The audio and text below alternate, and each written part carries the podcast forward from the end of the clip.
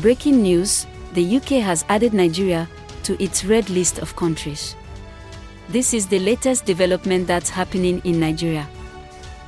This is a quick summary of Nigeria news headlines on News Scroll at midday.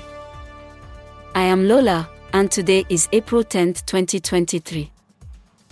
Here are top news headlines, filtered from multiple sources. The UK has added Nigeria to its red list of countries that health and social care employers should not actively target for recruitment. Report by Politics Nigeria.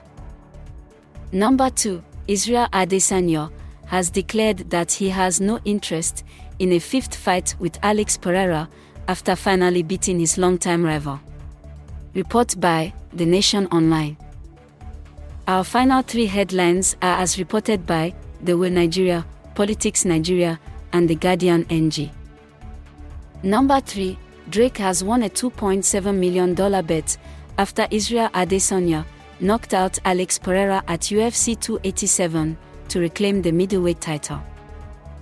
4. Peter Obi, the presidential candidate of the Labour Party in the 2023 election, asked his supporters to remain law abiding, respectful, and peaceful.